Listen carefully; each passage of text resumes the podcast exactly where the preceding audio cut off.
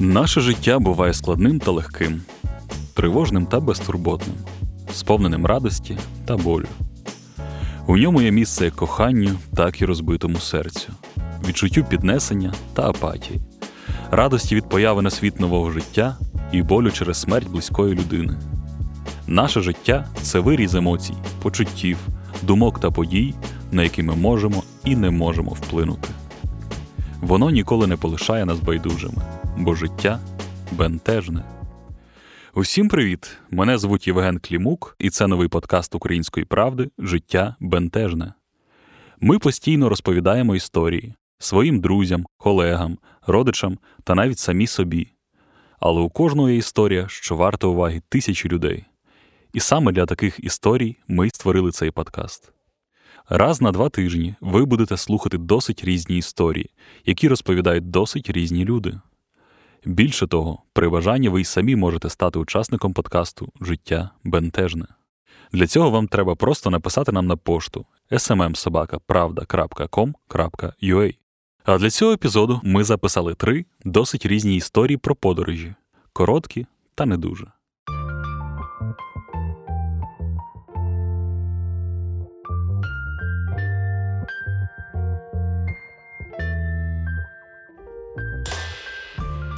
Чи бувало у вашому житті так, що ви, надихнувшись чимось, раптово вирішили кудись поїхати? Може на день чи на два, а може назавжди? Якось давно відеограф української правди Ельдар Сарахман, прочитавши оповідання Гната Хоткевича Довбуш, у якому реалістично зображено життя гуцулів у першій половині XVIII століття, вирішив назавжди переїхати з рідного Кам'янця-Подільського у Карпати. Чи вийшло це у Ельдара? Нехай він сам і розповість.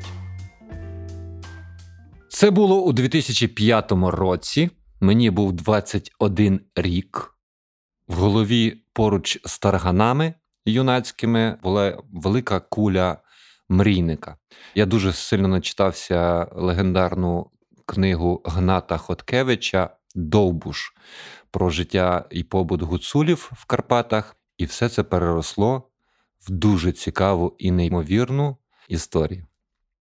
Це було літо я вирішив поїхати своїм першим в житті автостопом без якоїсь мінімальної підготовки. Але задум був який коварний, настільки коварний, що я нікого не попередив, ніхто не знав з родичів. Я на той час жив у Кам'янці-Подільському, де навчався, будучи студентом, і я нікого не попередив. Буквально десь зібрався за півгодинки, взяв записник, ручку легку куртку. Це людина зібралася в Карпати, де ніколи не була до цього. Взяв е, кеди. Це ще раз людина, яка зібралася в Карпати, яка одягла кеди, причому на звичайній підошві пласкій. Легкі штани, футболка, пачка печива і невеличкий рюкзачок. Води, звісно ж, я не взяв. І вийшов на окраїну Кам'янця-Подільського.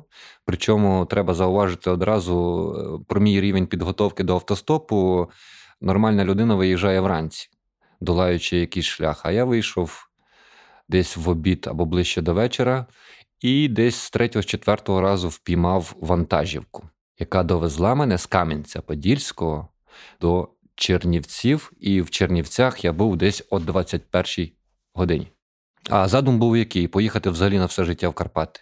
Тобто настільки безглузда, дурна на тогочасний мій розум, ідея просто поїхати, оселитися в місцях, які Гнат Хоткевич описує у своєму творі Довбуш, випасати худобу, завести собі коняку без сідла, їздити верхи. Ну, от, одним словом, такий максималізм і така інфантильність. Я думаю, що все буде так романтично, як в книзі. Мене просто дуже полонила мова викладу в творі. Ці діалекти, просто це ціла палітра з таких неймовірних фарб.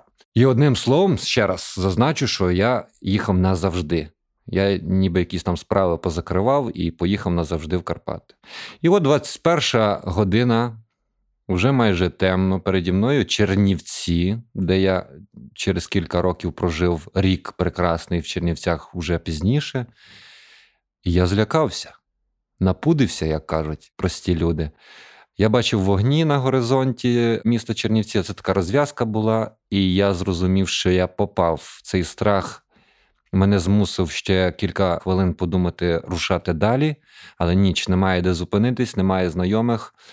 Одним словом, страх переміг, і напуджений Сарахман розвертається в протилежну сторону від Карпат, подалі від своєї мрії, і чим чекує в сторону Кам'янця-Подільського. А треба тут ще сказати, чому я вирішив поїхати.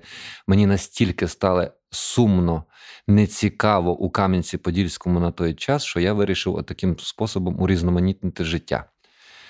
І от я чим чекую, о 21-й ніч все закутувала і закутувала цей буковинський ландшафт в свої обійми, і я зрозумів, що я попав, коли підійшов до перших хат, приватних хат, е, невеличкі такі в передмісті поселення. Де я вирішив, ну мушу десь заночувати, тому що вже ніч наближається, знайомих немає, з ким зв'язатися немає. Перші кілька хат не увінчалися успіхом, тому що в одній хаті не горіло світло, були прочинені ворота, але собаки спущені. Коротше, пішов я далі. В одній хаті горіло світло, але на ланцюг були закриті ворота. Собака був на ланцюгу.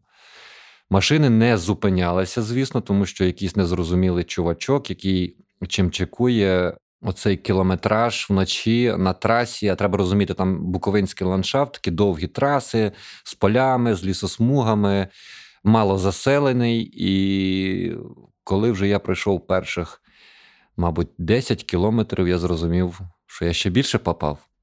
Тому що почалися болі в ногах через те, що я якусь частину дороги я йшов по узбіччю, а більшість все-таки йшов по асфальту. І я зрозумів, що кеди були великою помилкою, доїв печиво. 10 кілометрів, коли пройшов, машини не зупиняються, абсолютна темрява, тільки зоряні небо. Це було хоч якось романтично, і ці довгі такі перевали. І десь через кілометрів 15-20 я зрозумів, що я ще більше попав, тому що почалися галюцинації. Будинків е, сіл якихось не було. Вони ще чекали мене попереду, машини не зупинялися. Зустрів на своєму шляху невеликий будмайданчик, де сидів охоронець в невеличкому кунгу. Я підійшов, постукав, він злякався, він вибіг, майже роздягнутий. і Я йому в лоб прямо кажу, що чоловіче, мені треба переночувати.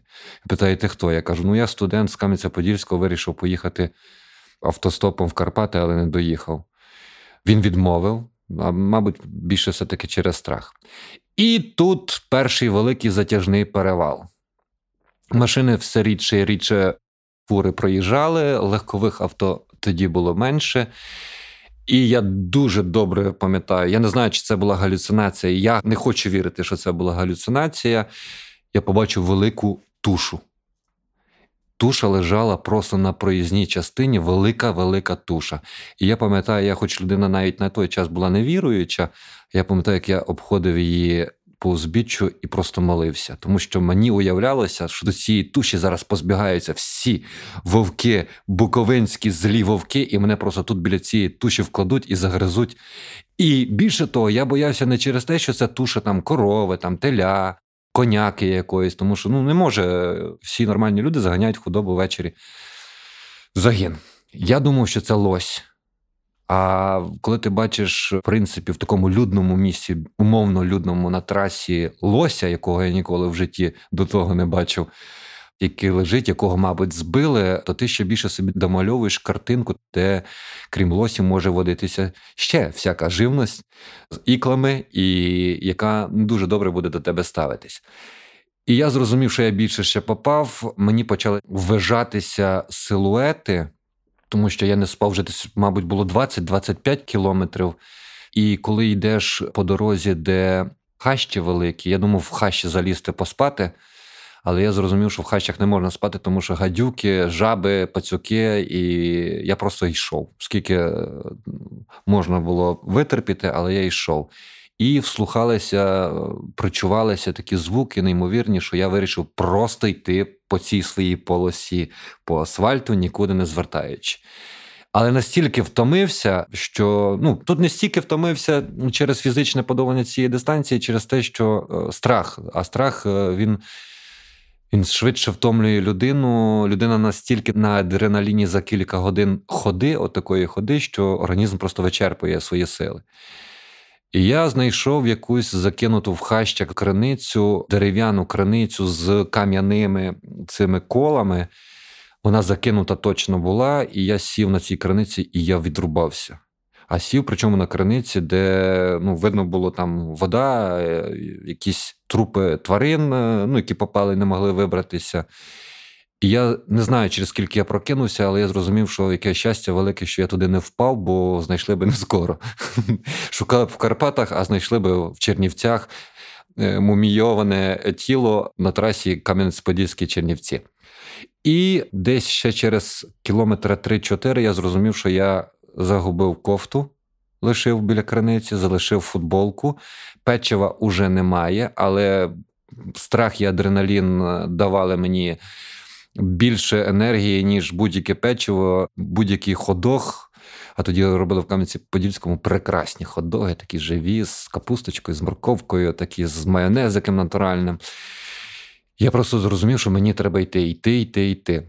І десь за кілька кілометрів вночі автомобілі не зупинялися. Можливо, ще не звикли багато водіїв до такого роду поїздок молодими людьми.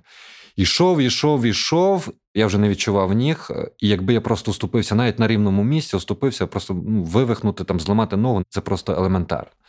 І десь вже перед світанком почався дощ, що ще більше мене пригнічило, тому що, окрім того, що автомобілі не зупинялися, так деякі з них спеціально проїжджали калюжі на розбитих дорогах. Одним словом, я за кілька кілометрів до Хотина. А це ще ну, фактично ще кілька кілометрів до Кам'янця-Подільського. Мене просто мокрого, голодного, переляканого підхопила червона вісімка. Чоловік такий спокійно так дивиться на мене е, і так спокійно мене спитав: а чим займаєшся? Я кажу, я студент, а чого пішки тут ходиш? Я кажу, та я вирішив Карпати автостопом поїхати. Він так дивиться, бачить, мабуть, якийсь ненормальний. І не дійшов. Я кажу, ні, не дійшов. Ти що цілу ніч йшов? Я кажу, да, цілу ніч йшов. І одним словом, ця вісімка мене підхопила за кілька кілометрів від Хотина. Гроші, до речі, не взяв, відмовив. Від Хотина я доїхав маршруткою і, заїжджаючи в Кам'янець-Подільський, я був найщасливішою людиною в всьому всесвіті. І коли я приїхав додому, скинув багатостраждальні свої кеди, проспав цілу добу, вранці встав, подивився на свої спухлі ноги. Я такого ніколи не бачив. Вони б не влізли не то, що в кеди, вони б не влізли в шкарпетки, які в мене на той час були, вони б не влізли в будь-які чоботи, тому що ноги просто спухли. Я ліг на ліжко, ще поспав півдня, і коли прокинувся, я зрозумів, що я був найщасливішою людиною всесвіті через те, що я зрозумів значно пізніше, через 15 років, коли потрапив у ті місця, які описував Гнат Хоткевич, але вже в зрілому віці, я зрозумів, що всьому своє місце і свій час. А ви читали у дитинстві пригоди Гелікбері Фіна? Якщо так, то ви, мабуть, пам'ятаєте, як Гек разом зі своїм другом Джимом мандрували на плоту по річці Місісіпі. Можливо, ви й самі уявляли, як ви сплавляєтесь на плоті назустріч пригодам. Відеограф Геннадій Сушко пройшов ще далі і разом зі своїми друзями побудував пліт, на якому цілих 13 днів сплавлявся по Дніпру, і пройшов від Запоріжжя до Нікополя. Мне было 17 лет, и мы с моими друзьями отмечали Новый год на чьей-то квартире.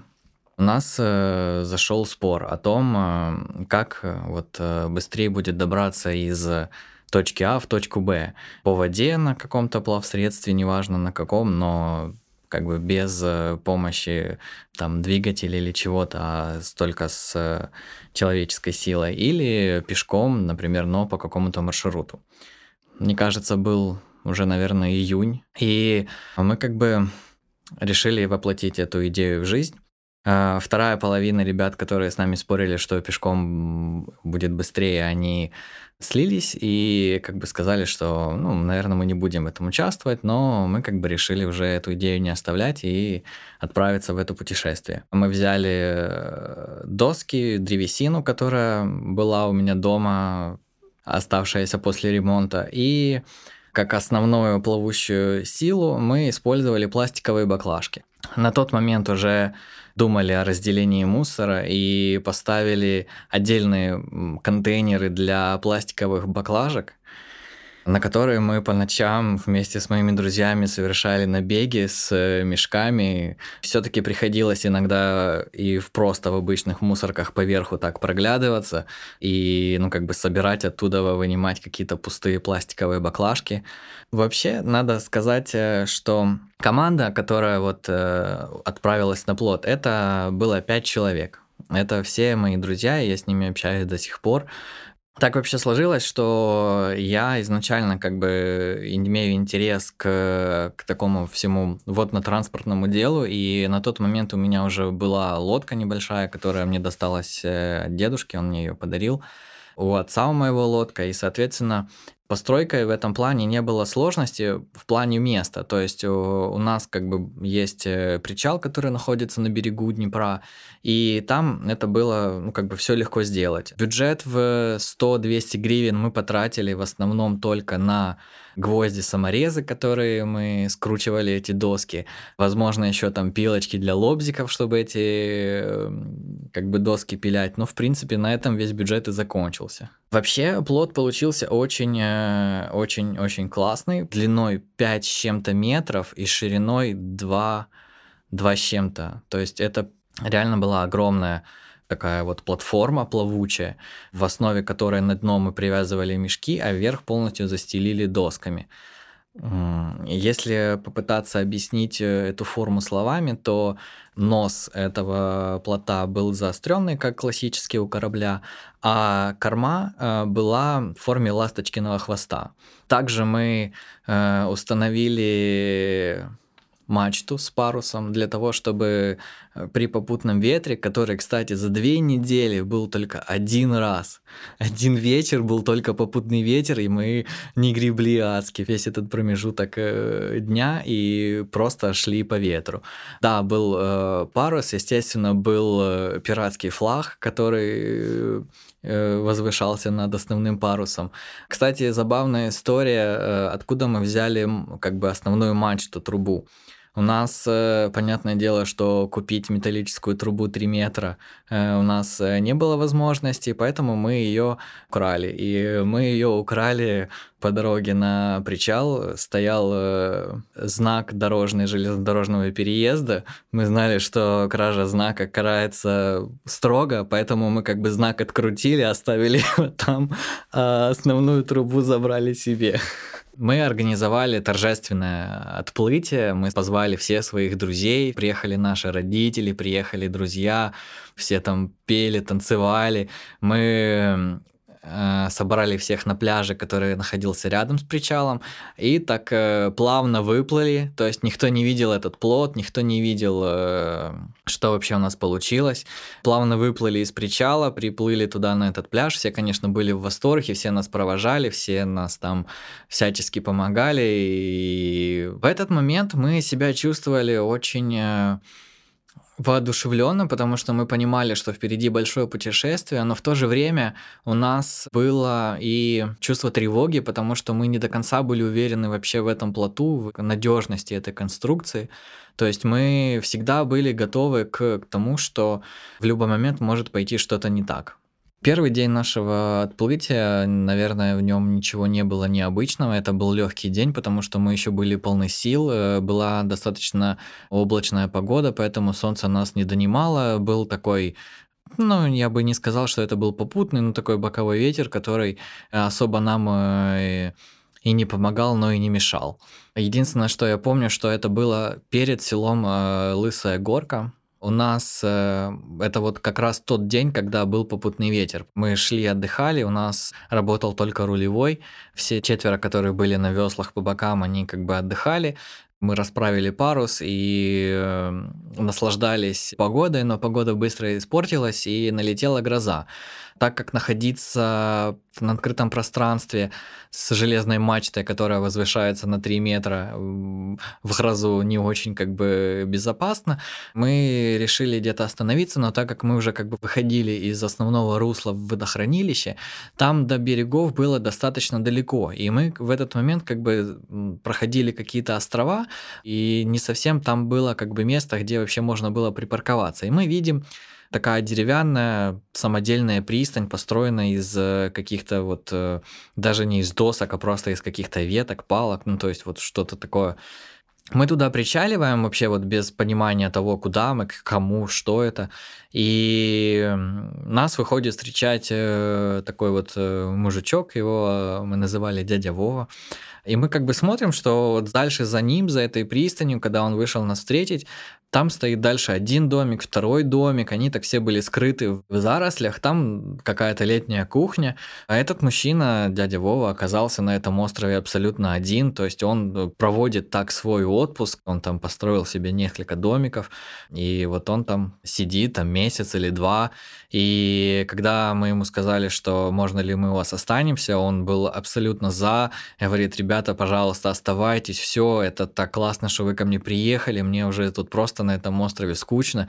Я уже там третий или четвертый раз перечитываю Руслан и Людмила, мне уже вот просто нужна компания. И мы принялись готовить обед, он выделил э, свой улов, который наловил раньше, мы приготовили эту рыбу, пожарили, и потом весь вечер с ним сидели на этой летней кухне. Он э, оставил нам один домик, выделил, там было по-моему, три кровати.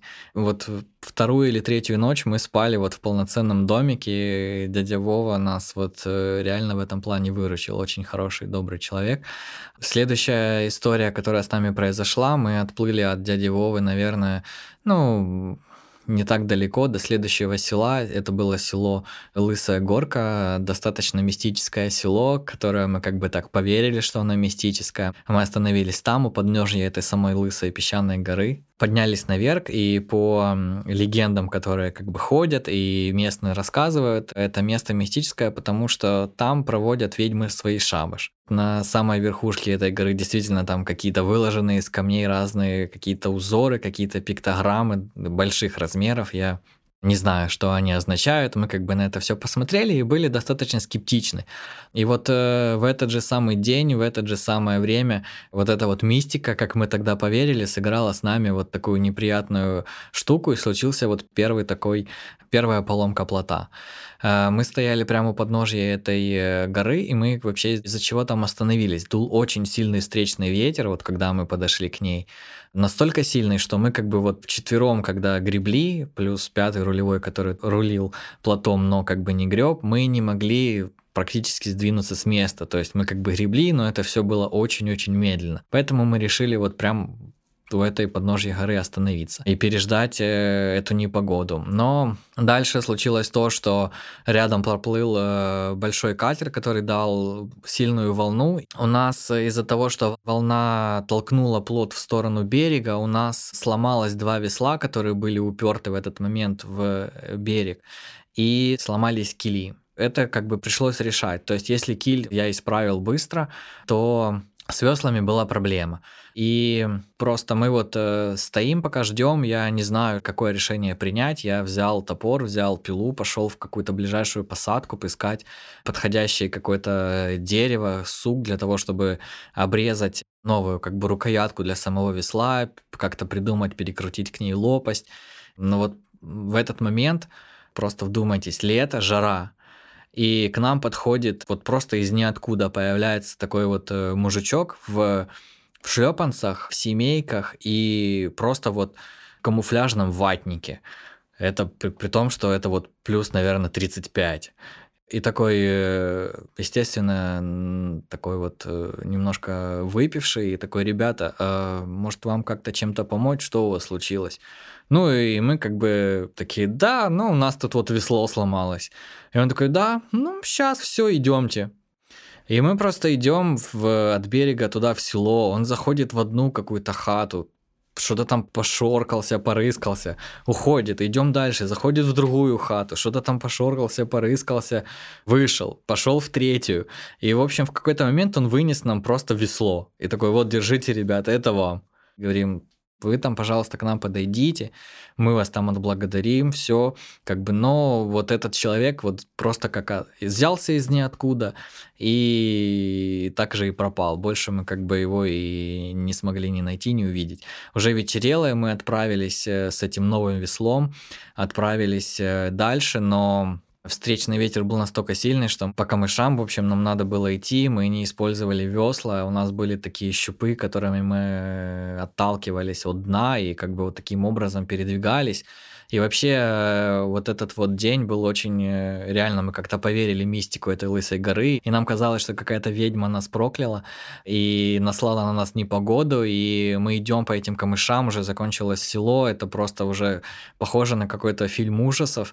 Уже темнеет, практически ночь, мы не можем найти себе никакое место для стоянки, при этом сильный-сильный ветер, абсолютная темень, то есть, э, ну как-то вот такая была сильная непогода и мы находим прореху в камыше к берегу. На этом берегу, понятное дело, ничего нету. Мы как бы вот так вот с разгону в эту прореху влетаем на скорости для того, чтобы как можно дальше туда занырнуть и стать в этом камыше. Мы ставим палатку прямо на плоту, потому что ну, мы не рискуем выйти на берег, потому что нам страшно. Вот этот вот такой детский страх чего-то неизвестного, хотя, ну, как бы там, по сути, ничего такого нету.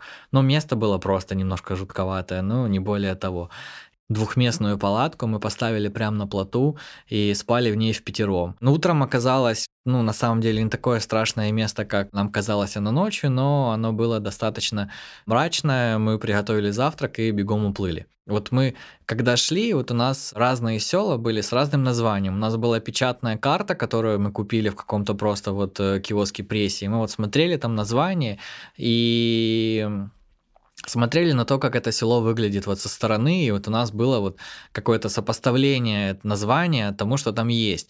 И некоторые села были просто уже как бы полузаброшены, там были разрушены какие-то дома, или вот ну как-то там просто такая мрачная атмосфера была. А в многих селах нам просто приходилось останавливаться, чтобы пополнить запас воды, пополнить запас там, например, свежего хлеба, если он там был в этом селе. И вот село, которое имеет название Добронадия, у нас вот мы просто плыли и реально ждали, когда мы же мы к нему придем, потому что мы думали, что вот ну не может быть там по-другому. И действительно, как только мы туда приплыли, вот мы просто были окружены толпой людей, которые давай с нами фотографироваться, там радоваться, смотреть там, что у нас есть на плоту, спрашивать вообще, кто мы, откуда. Ну то есть это вот мы причалили, это как какой-то ураган, который закрутился вокруг нас, мы даже не успевали ничего отвечать, люди делали все сами за нас. И мы там познакомились с местными ребятами и спросили вообще, что у вас вот там в селе есть хорошего. И они говорят, у нас сегодня будет дискотека. И мы как бы вот просто не могли вот не пойти на эту дискотеку. И мы пришли в этот клуб, а, все так как бы на нас косо смотрят, ну, как бы как на любой вообще вот такой вот сельской дискотеке, они как бы не очень хорошо относятся к чужакам, но буквально мы там минут 30-40 пробыли, мы как-то поздно пришли, и дискотека уже закрывалась. Я как бы вот помню, подошел с кем-то из своих друзей к администратору этого клуба, ну и всячески пытался вот его уговорить, чтобы он не закрывал клуб и проработал еще какое-то время. И она как бы, по-моему, это была женщина, и она как бы согласилась, такая, да, хорошо, и там на какое-то время, еще там на полчаса или на час, она оставила клуб открытым, и после этого мы в глазах всех местных, мы просто они вот все просто респектовали нам за то, что мы это сделали. И мы стоим уже вот э, на улице, и я помню, что вот уже как бы прошло то время, которое мы говорили, и ребята приглашают нас к себе домой. Мы соглашаемся, идем, э, то есть я, мои трое друзей и двое э, ребят с этого села. Они заходят к третьему человеку, у которого есть мопед. Они его будят, потому что это уже, наверное, час или два ночи. И говорят, слушай, тут у нас гости, возьми, пожалуйста, мопед и съезди в соседнее село за самогоном. На что как бы этот человек, да, конечно, хорошо, садится на мопед, буквально нету его 10 минут, он возвращается и приносит нам э, реально бутылку самогона, после чего он нам ее отдает и идет дальше спать. Мы заходим к нему домой, срываем там на огороде какие-то помидоры, огурцы, заправляем это все каким-то вот местным маслом. Это просто самый, наверное, вкусный салат, который я вообще когда-либо ел. Мы там выпиваем это э, небольшое количество самогона, там, я не помню, нам привезли небольшую бутылочку у нас начинаются задушевные разговоры, как бы все вообще реально вот очень-очень классная атмосфера, вот просто ни с того ни с сего. И мы уже там посреди ночи возвращаемся к нам в лагерь, по-моему, в тот момент э, ребята остаются еще дальше праздновать, я ложусь спать в палатку, которую мы поставили заблаговременно на берегу. После того, как я поспал, я помню, я проснулся, начинаю всех как бы тормошить, что, ребята, давайте нам в дорогу, уже там 12 дня, все, мы тут засиделись, как бы тут не было хорошо, но мы с вами договорились, что мы вот как бы каждый день мы должны преодолевать немалое количество расстояния для того, чтобы вот как можно дальше дойти. К сожалению, с нами случались не только как бы хорошие истории, но и плохие. И одна из таких историй к нам подплыла компания на моторной лодке, их там было очень много человек, я не знаю, там человек 6-7, и они как бы начали вот вокруг нас просто кружить, вот как коршун какой-то вокруг своей добычи, и задавать вопросы, мол, типа, ребята, вы откуда, вы куда, что вы тут делаете? Ну, то есть Ребята были там все такие немного подвыпившие, видно, что гуляют. И мы как бы отвечали на их вопросы, и они в какой-то из моментов такие типа, ребята, нам вот нравится ваш флаг, давайте его нам сюда. То есть э, имеется в виду Роджер, который у нас висел как бы э, наверху. Мы э, говорим, нет, ребята, это наше знамя, это наш флаг, мы его вам просто-напросто не отдадим. В общем, они как бы так еще покружили и уплыли в сторону. И мы как бы смотрим, в какой-то момент они развернулись и возвращаются к нам. Мы сразу поняли, что будет сейчас что-то неладное. Вооружились просто кто чем может, у кого нож, у кого какая-то пила, у кого какая-то монтировка. Естественно, средств безопасности у нас не было. И они вот э, начинают вот так вот вокруг нас кружить опять. Мы готовы, что вот если они сейчас к пришвартуются, то, ну, как бы будет драка. И они вот говорят, ну, вот если вы не хотите отдавать наш э, флаг, вот, то как бы сейчас вот, сейчас вот что-то будет. И они вот просто из лодки, из-под полы достают винтовку и просто целятся в нас. Ну, как бы у нас в этот момент просто наступил ступор. Мы вот были к этому максимально не готовы. То есть мы были готовы драться в рукопашную, но мы не были готовы вот к такому оружию. И, естественно, мы просто замерли. И я вот помню, у нас лежали такие на палубе рюкзаки большие, еще такие советские баулы, в которых у нас были вещи. Я вот думаю просто, как за этот баул от них спрятаться от этой винтовки и спасет ли он меня вообще. Но, как бы, к счастью, они сказали, что э, раз вы не хотите отдавать нам ваш флаг, то мы его усовершенствуем. И они как бы нацелились флаг, перевели как бы винтовку от нас в сторону флага, прострелили нам флаг, но там как бы незначительное было повреждение и уплыли. Ну, то есть ситуация реально была неприятная и стрессовая. Наше путешествие закончилось э, в городе Никополь. Это был, наверное, 12 или 13 день нашего путешествия. Мы сделали очень глупую ошибку. Мы остановились, во-первых, на острове, и тогда в тот момент нас как бы окружали тучи с трех сторон, и надвигалась как бы гроза. Ну, мы ждали дождь, но был сильный ветер, и мы просто вот не сделали все меры предосторожности. Мы вот по глупости остались спать прямо на плоту, без палатки, без ничего, и где-то посреди ночи нас э, начало сильно раскачивать, нас начало заливать водой, поднялись очень сильные волны, нас заливает водой, у нас мокрые вещи, мы просто берем все там вещи, которые боятся намокнуть, сносим куда-то там на берег, ставим там палатку и просто продолжаем дальше спать. На самом деле, что делать было нельзя. И на утро, там через 3 или 2 часа мы э, обнаруживаем, что штормом у нас э, как бы выкинуло плод сильно на берег, унесло волной весла, и у нас, наверное, на тот момент осталось там одно весло, и ну, двигаться дальше, ну, как бы не было возможности. И этот остров был такой, что там не было ни одного дерева, там был один камыш, то есть мы вот на острове, вокруг только камыш, сделать весло из чего-то нереально, и волны вот реально метра, может быть, и даже и выше. Плод как бы наш вообще с ним бы справился, если бы, ну вот, э, мы не боялись за вещи, которые у нас были, и вообще как бы целесообразность дальнейшего движения уже как бы сходилась на нет. И в этот момент проплывали э, какие-то ребята на лодке, которые слышали на берегу, этот остров был недалеко от берега, которые слышали на берегу так, как мы вечером э, сидели у костра и кричали песни под гитару, они решили выплыть и проверить, все ли у нас хорошо. На самом деле, возможно, сейчас я бы поступил бы по-другому и принял бы другое решение. Ну, то есть они подплывают и спрашивают, ребята, вам помощь нужна, при этом как бы не глушат двигатель, не швартуются на берег, а вот просто как бы мимо проплывая. И у нас скорость принятия решения это вот ответ да, нет. И мы как бы переглянулись и сказали да, потому что, э, наверное, мы уже были не уверены в том, что дальше как бы путешествовать у нас получится. И они по несколько человек вывезли нас с этого острова, мы забрали все наши вещи, забрали частично какие-то элементы плота, кто-то забрал там весло, вот это, про которое я рассказывал, кто-то забрал э, табличку, на которой было написано название нашего плота, э, это, кстати, было название Дана, и я забрал парус, который э, был сделан из брезента, на нем было нарисовано зеленой краской солнце и тоже название плота Дана и, по-моему, год. И, и на этом как бы все. Я с Антоном Лаптевым последний э, покидал плот. Это было, конечно, очень драматичная ситуация. Нас последних забирали, и мы не хотели как бы его покидать, но пришлось. Мы пришвартовались на берег, это была какая-то профилактория или что-то такое, перепаковали там вещи, переоделись в чистую одежду, которая у нас была там. Ну и вот э, на этом, наверное, наше путешествие закончилось, потому что дальше мы на обычном автобусе доехали до железнодорожной станции, сели на электричку и вернулись назад э, в Запорожье.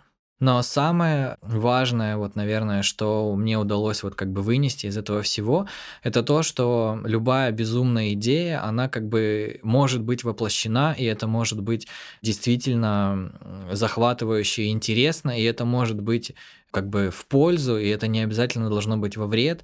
И не стоит как бы такие вещи откладывать, потому что, как вот оказалось, спустя много э, вот как бы прожитых лет уже после этого события, это вот действительно было одно из очень ярких событий жизни, которое но вот сплотило как бы меня и моих друзей. И сейчас, вот, к сожалению, сейчас, сколько мы не хотели бы подобное повторить, это уже не так э, возможно, это уже практически нереально, как было тогда. И вот, наверное, это история в моей жизни о том, что вот нельзя упускать возможность, и нужно просто вот э, любую безумную идею, которая приходит вам в голову, естественно, если она разумная, то стараться ее воплотить в жизнь. А бувають такі подорожі, після яких ти розумієш, що живеш у вільній країні. Саме про таку подорож у 2017 році автостопом у сусідню Білорусь розповідає київський продакт-менеджер Тимур Олександров. Це був далекий 2016 рік. А в мене на той час був друг Юра Роденко. Я тоді тільки не повернувся з Миколаєва до Львова, і на початку січня взагалі-то немає чого робити у Львові. Ну там свята вже майже закінчились, навчання ще не почалось, і ми сиділи майже без діла.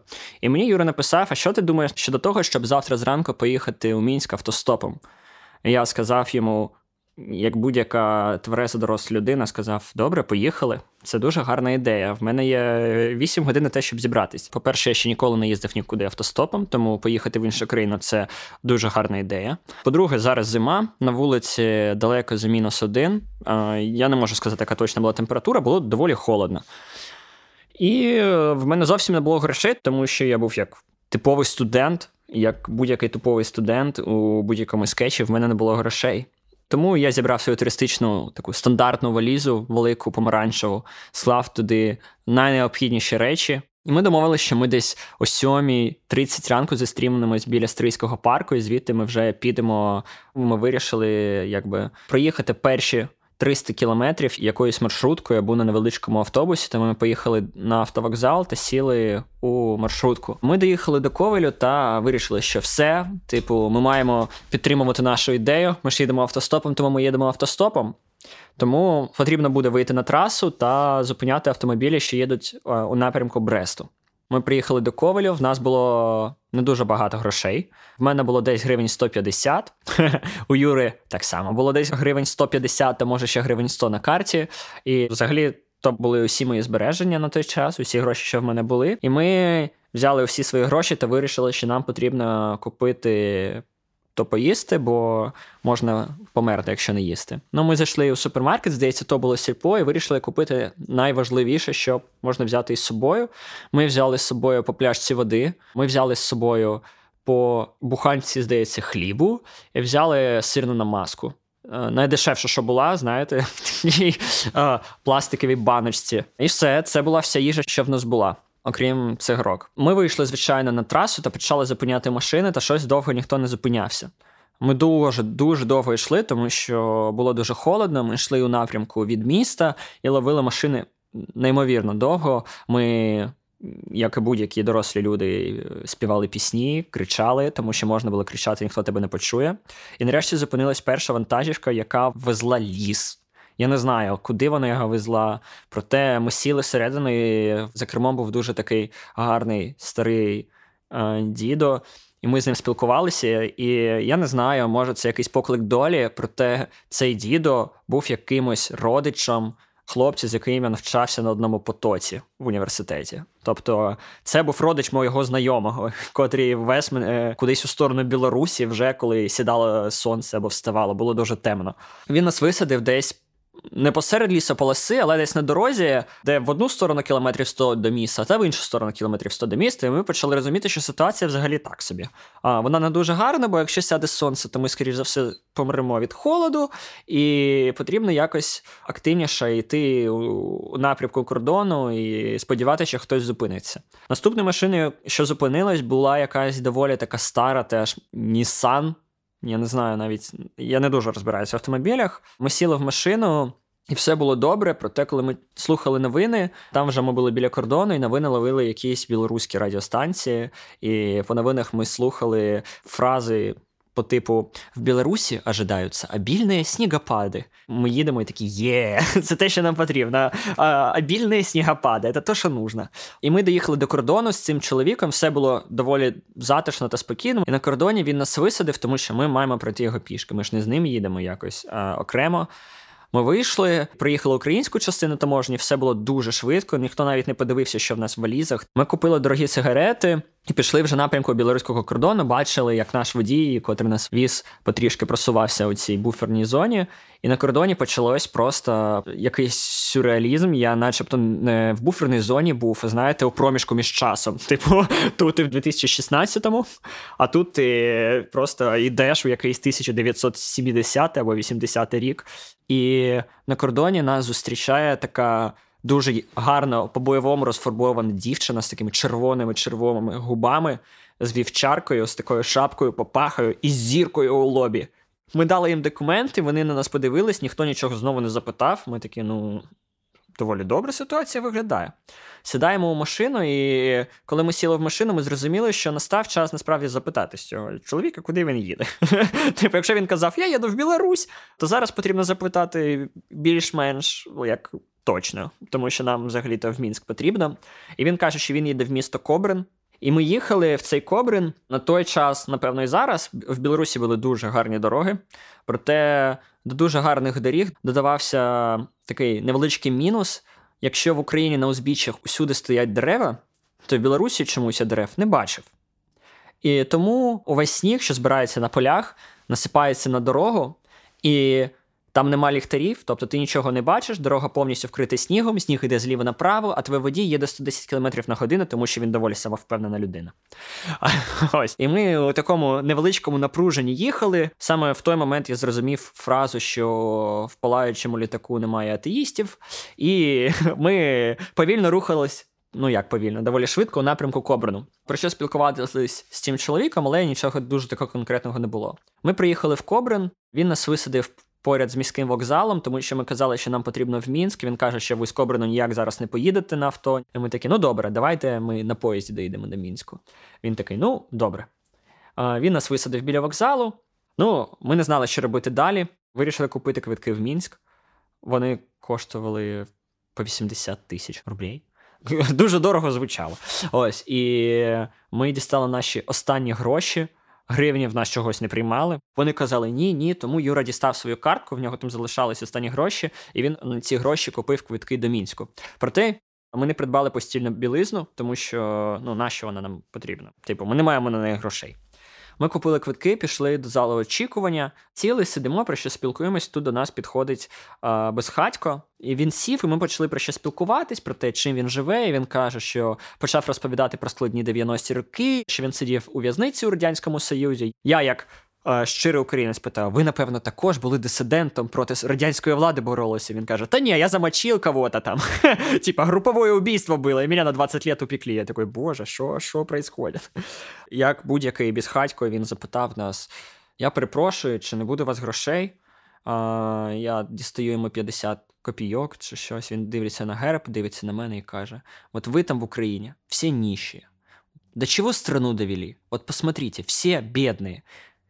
Я просто в мене максимальна така ситуація в голові. В мене і так не вкладається, на що це все відбувається. А тут ще якийсь безхатько з Білорусі, який 25 років сидів у в'язниці, за його словами, розповідає мені про те, що в Україні усі, усі без грошей, усі, типу.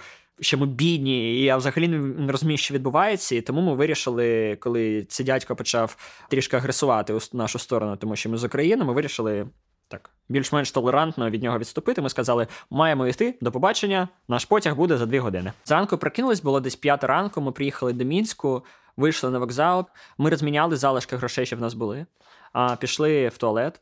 Прийняли душ, люди дивились на нас дуже дивно, і вирішили, що нам потрібно знайти щось поїсти без грошей. Тому ми вийшли на центральну площу Мінська, і от эти вот обильные снегопады, о которых нам говорили, выглядели Типа, обильные снегопады по-белорусски — это капец по-українськи. Сніг був настільки плотним, що не було видно нічого. Ми не знали, що робити, тому ми побачили найближчий Макдональдс, зачекали десь дві години, доки він відкриється, зайшли у Макдональдс. Грошей, звичайно, їжі в нас не було, проте в нас була головна мета. Нам потрібно було знайти безкоштовний Wi-Fi для, того, щоб написати батькам, що ми живі. А, Бо батьки думали, що ми їдемо в Мінськ на автобусах, бо ніхто не скаже в здоровому глузді мамі, що я їду автостопом в Білорусь зимку, типу без грошей. Ми не знали, що робити, тому побачили, як два якісь молоді хлопці допили каву та пішли. Ми взяли їх стаканчики, помили їх, поклали собі в рюкзаки та пішли. Ми прийшли на площу Незалежності, там ще є великий такий гарний червоний костел, та спустилися перехід, і ми зрозуміли, що нам потрібно поїсти. В нас запасів залишилось небагато, проте у Юри було з собою два пакетики з вівсянкою, мені здається, якоюсь такою. Ми зайшли у магазин і кажемо, можна, будь ласка, нам окропу. Вона каже, можна. Ми кажемо, давайте. Вона каже, куди? Ми такі дістаємо наші стаканчики з Макдональдсу та даємо їй. Вона просто була дуже здивована. Напевно, з того, як ми підготувались, типу, даємо їй наші стаканчики, а вона наливає нам туди окріп, ми висипаємо туди вівсянку, змішуємо її і розуміємо, що зараз наступив той момент в житті, коли ми знаходимося у чужому місті, у чужій країні, зовсім без грошей. І напевно, ці люди нас не запам'ятають і більше ніколи в житті нас не зустрінуть. Тому ми просто вийшли в перехід, сіли в ньому майже посередині, відштовхнулись на стінку та їли вівсянку дивились на те, як люди ходять через цей перехід. Ось така ситуація в нас була. Ну, ми поїли, вийшли і пішли до церкви, тому що найгарніше, що можна зробити в Білорусі, це піти до католицької церкви. Ми зайшли всередину, там відбувалась проповідь. Я не знаю, чому вона відбувалась в суботу. Проте а, я вперше в житті почув живу білоруську мову, тому що проповідь була білоруською мовою, і вона називалась Мій Джезус Поламаний. Я дуже здивувався цій назві, проте було дуже гарно. Наразі це е, я не знаю, функціонує ця церква чи ні. Ось ми вийшли та пішли гуляти по мінську, і в нас була головна мета. Надалі це знайти місце, де ми будемо жити. Я думаю, що в кожного у вас є друзі з інших міст, які кажуть вам: приїжджай, зупинишся в мене. Ніколи їм не вірте, бо коли ви приїдете і вам потрібно буде десь зупинитися, ніхто вас нікуди не прийме. Ми зайшли в Макдональдс, сиділи на те, як поліцейських більше ніж людей. Вони ходять туди-сюди і думали, що робити. Я продовжував писати людям. Юра продовжував писати людям. Юра пішов до вбиральні, знайшов телефон. Що робити з телефоном, ми не знали. Це вже буде звучати як е, брехня, проте ми набрали 1, 2, 3, 4, та він відкрився.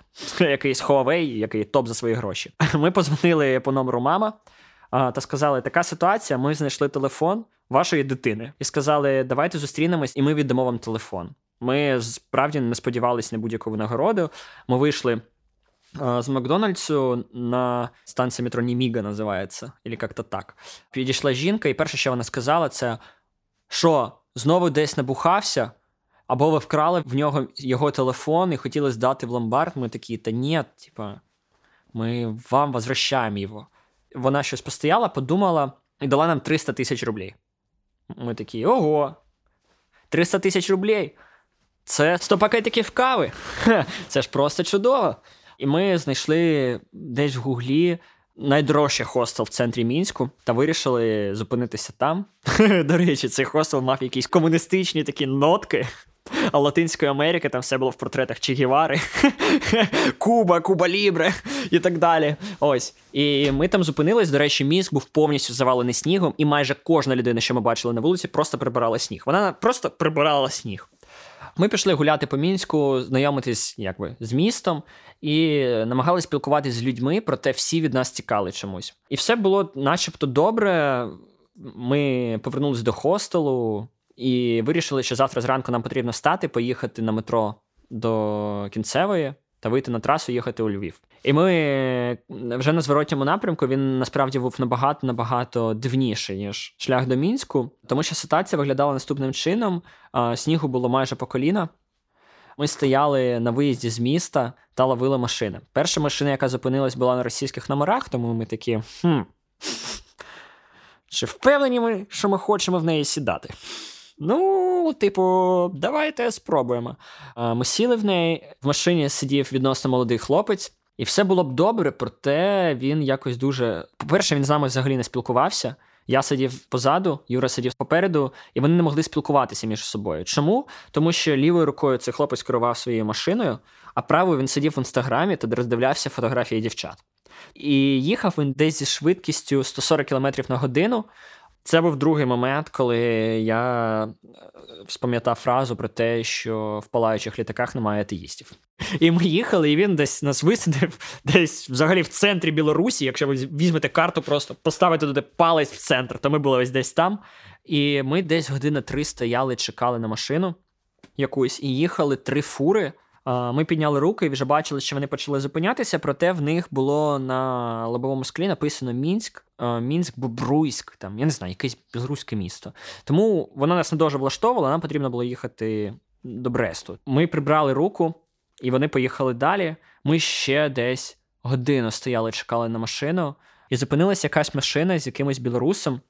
Це був такий чоловік десь трішки за 40, який повністю незадоволений своїм життям. Тобто в його житті не існувало жодної теми, якою він був би задоволений. Типу, я не знаю, він жалівся про все. Він жалівся про роботу, про родину, про можливості, про Радянський Союз, про Білорусь, про погоду, про небо, про колір сонця, про колір там про все. Він навіть він жалівся навіть про те, які в нього там короткі пальці.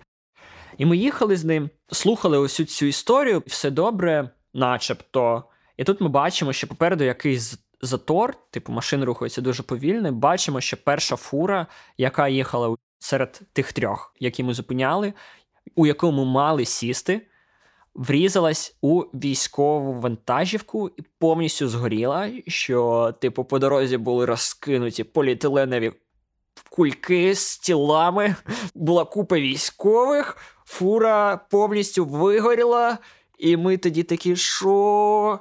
Типу, ого, е, якщо це не доля, то я не знаю, що це таке. Напевно, десь наступну годину ми просто мовчки їхали, тому що ми розуміли взагалі, що відбувалося. Ми мали сісти в машину, яка повністю згоріла. А може б ми там сиділи, вона б не згоріла, і цього б не відбулося, бо ми водія відволікали, або він б загинув раніше. Я не знаю, що було б. Проте ситуація виглядала так собі.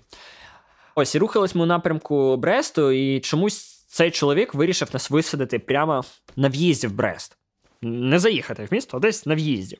І ми не знали, що робити. Ми почали ходити по цій околиці міста, зупиняти машини і казати, Боже, нам потрібно дуже-дуже в центр, бо, типу, ми не знаємо, що робити, нам нема де жити, в нас немає грошей, в нас є по там якісь по 30 гривень на автобус до Ковелю, типу, будь ласка, доставте нас туди. Якийсь чоловік каже, типу, мені взагалі в іншу сторону, проте добре.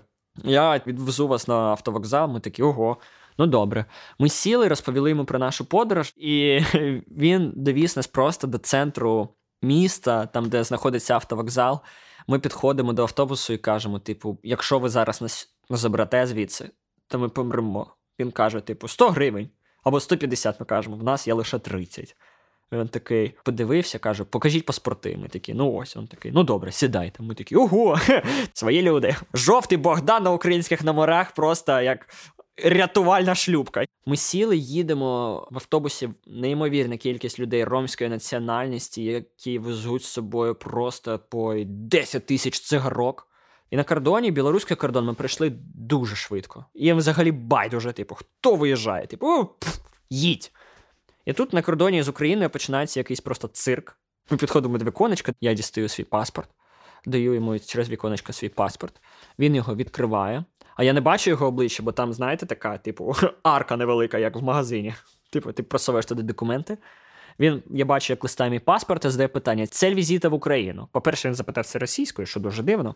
Це питання мене збентежило взагалі повністю. Знаєте, я на секунд 30 десь такий. Що? Типу, ви бачите, типу, у мене там герб на паспорті, там тризуб, написано Україна. Я дуже хотів сказати, типу, туризм або їду до батьків, проте я не дуже знаю, як там наші прикордонники, як вони розуміють жарти, тому сказав: типу, додому їду, все добре. Він каже: Ну добре, щасливої дороги. Нічого забороненого нема? Нема. Він каже, я так і знав, до побачення. Ми приїхали до Ковалю, і насправді все, що я можу сказати, головна ідея цієї всієї подорожі була в тому, як я себе відчув, коли я нарешті пересік кордон з Україною. Я просто видухнув і такий фух, типу, все. Я вперше в житті зрозумів, що мій дом це не лише моя квартира або кімната, де я живу, а що це вся країна. Що ось тут я в безпеці. До мене ніхто не підійде і не скаже: Здравствуйте, пожалуйста, прийдемте на досмотр, прийдемте на металодетектор. Ніхто не скаже, ваши документы предъявите, пожалуйста. Ага, Украина, что вы тут делаете? В магазине никто не, не скажет, ага, паспорт України, понятно, понятно, а що ви тут делаете? Ніхто такого не запитає. Тут ти робиш, що хочеш. Я зрозумів, що в нас немає стільки поліцейських. Я зрозумів, що люди в нас якось посміхаються, вони дивляться один одному в очі. Типу, ніхто ніколи ні, ні від кого не втікає. Навіть агресивно налаштовані хлопці виглядають дуже привітливо у співвідношенні з тим оточенням, що я зустрічав у, у, у мінську. Це просто я зрозумів, що Україна це найкраще місце для життя. Ми приїхали до Львова десь зранку, і насправді в мене як була можливість порівняти Брест, Кобрин, Мінськ зі Львовом, Києвом і Миколаєвом. І я зрозумів, що ну я, я ще не бачив міст краще десь на пострадянському просторі, ніж в Україні. Я ще не бачив в жодному місці людей кращих, ніж в Україні. Я ще не бачив місця, де ти почуваєшся безпечніше, ніж в Україні. Тобто, насправді, ти відчуваєш, що вся Україна це твій дім лише тоді, коли ти повністю, як говориться, сполна і спитав усю небезпеку та загрозу своєму життю за кордоном. Тому бажаю усім вам таке відчути. Те, що Україна, взагалі, вся це ваш дім, де б він не опинились, щоб ви розуміли, що тут безпечніше ніж будь-де. Дякую. Це був подкаст Життя Бентежне. Підписуйтесь на подкаст в Apple та Google Podcasts, на SoundCloud, YouTube та інших платформах. Всі випуски ви також можете знайти на сайті Української правди. Якщо вам подобається цей подкаст, то ви також можете поставити йому оцінку, кинути посилання своїм друзям чи розповісти про нього у соцмережах. Нагадуємо, що саме ви можете стати учасником цього подкасту. Якщо вам є чим поділитись, ви можете написати нам на пошту smmsobakapravda.com.ua Можливо, хтось з ваших друзів чи знайомих має класну історію. Ви можете запропонувати відправити її нам. Дякуємо Ельдару Сарахману, Геннадію Сушку та Тімуру Олександрову за те, що погодились розповісти свої історії. Ведучий та звукорежисер подкасту Я, Євген Клімук, сценарій та продюсер Федір Попадюк. Почуємось за два тижні.